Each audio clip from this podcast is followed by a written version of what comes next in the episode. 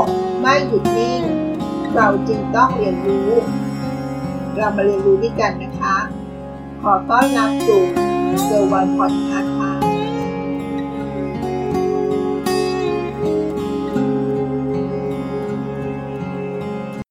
สวัสดีค่ะ ยินดีต้อนรับสู่เกิร์วันพอดแคสต์ในช่วงนี้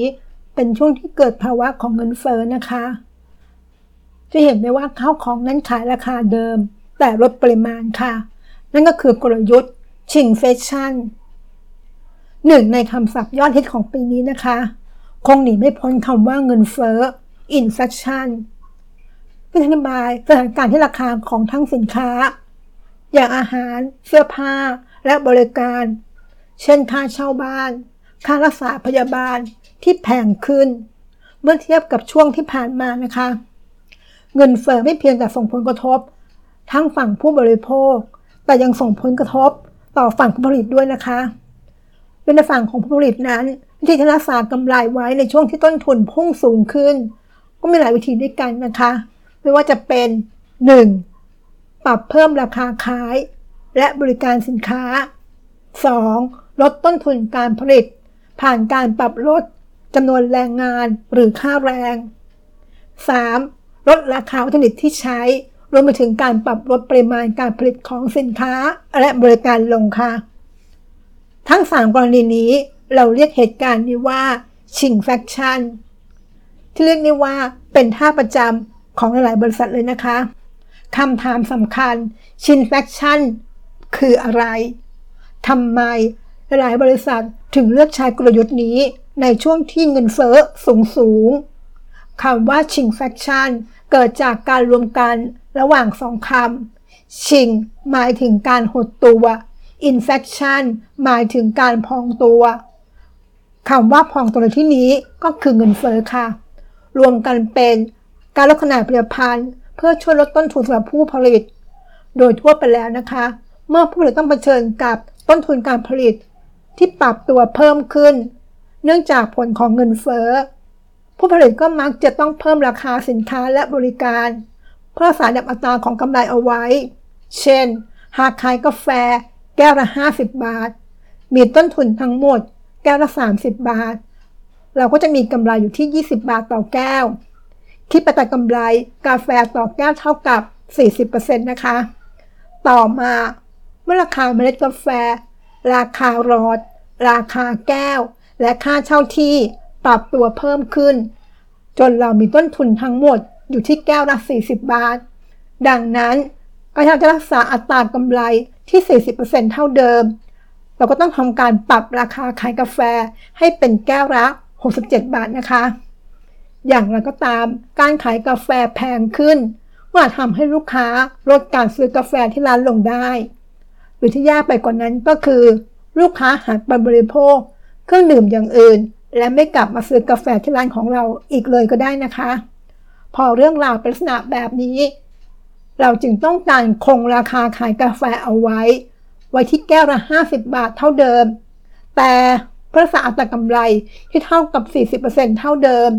ดังนั้นเราจึงต้องลดขนาดของแก้วลงนะคะ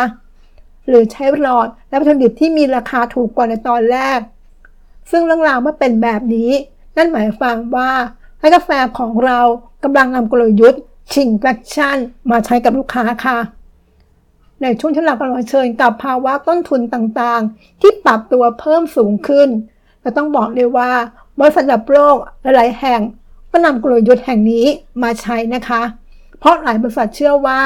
โดยทั่วไปแล้ว ผู้บริโภคส่วนใหญ่มักไม่ค่อยสังเกต ขนาดของบรรจุภัณฑ์ที่เล็กลงหรือน้ำหนักของสินค้าที่ลดลง เมื่อเทียบกับราคาที่เปลี่ยนแปลงไป ซึ่งเป็นสิ่งที่ผู้บริโภคนั้นสังเกตเห็นได้ชัดเจนกว่านะคะ ตัวอย่างเช่นช็อกโกแลต Toblerone แบรนด์ช็อกโกแลตชื่อดังและเก่าแก่จากประเทศสวิตเซอร์แลนด์นะคะ เคยนำกลยุทธ์นี้มาใช้ในปี 2016 โดย Toblerone ได้ลดปริมาณช็อกโกแลตแท่งจากขนาด 400 กรัม เป็น 360 กรัมนะคะ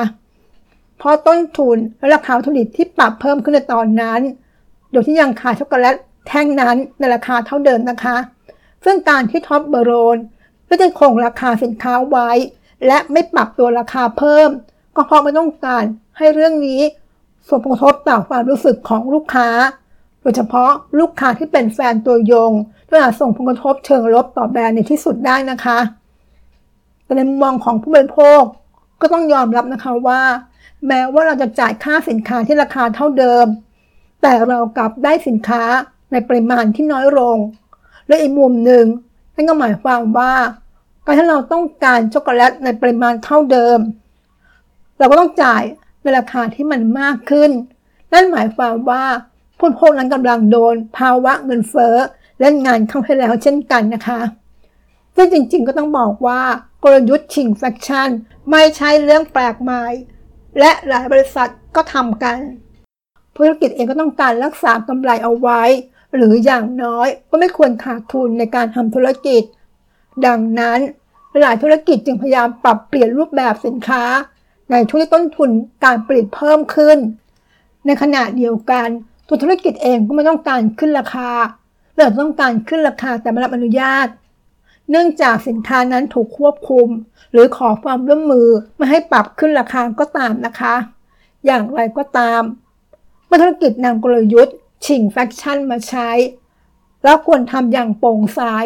เช่น ระบุปริมาณสุทธิอย่างตรงไปตรงมา เพื่อรักษาความน่าเชื่อถือของแบรนด์ และรักษาความรู้สึกของผู้บริโภค ที่มีต่อตัวสินค้าในระยะยาวด้วยนะคะ ไม่เช่นนั้น ถ้าวันหนึ่ง ผู้บริโภคขาดความเชื่อมั่นในแบรนด์ หรือสินค้าของเราแล้วก็ ต่อให้เราจะกลับลดราคาสินค้าให้ถูกลงแค่ไหน หรือเพิ่มปริมาณให้มากกว่าเดิม โดยไม่ขึ้นราคาก็ตาม ก็คงไม่มีลูกค้าคนไหน อยากซื้อสินค้าของเราอยู่ดีค่ะ นี่คือเรื่องราวของกลยุทธ์ Shrinkflation ในช่วงที่เกิดภาวะเงินเฟ้อ หลายธุรกิจก็พยายามจะรักษาอัตรากำไรของตัวเองให้เท่าเดิม ขอบคุณที่รับฟังเกอร์วันพอดแคสต์สวัสดีค่ะ ติดตามเกอร์วันพอดแคสต์ ได้ที่เฟซบุ๊ก YouTube แองเคอร์บอดคาสต์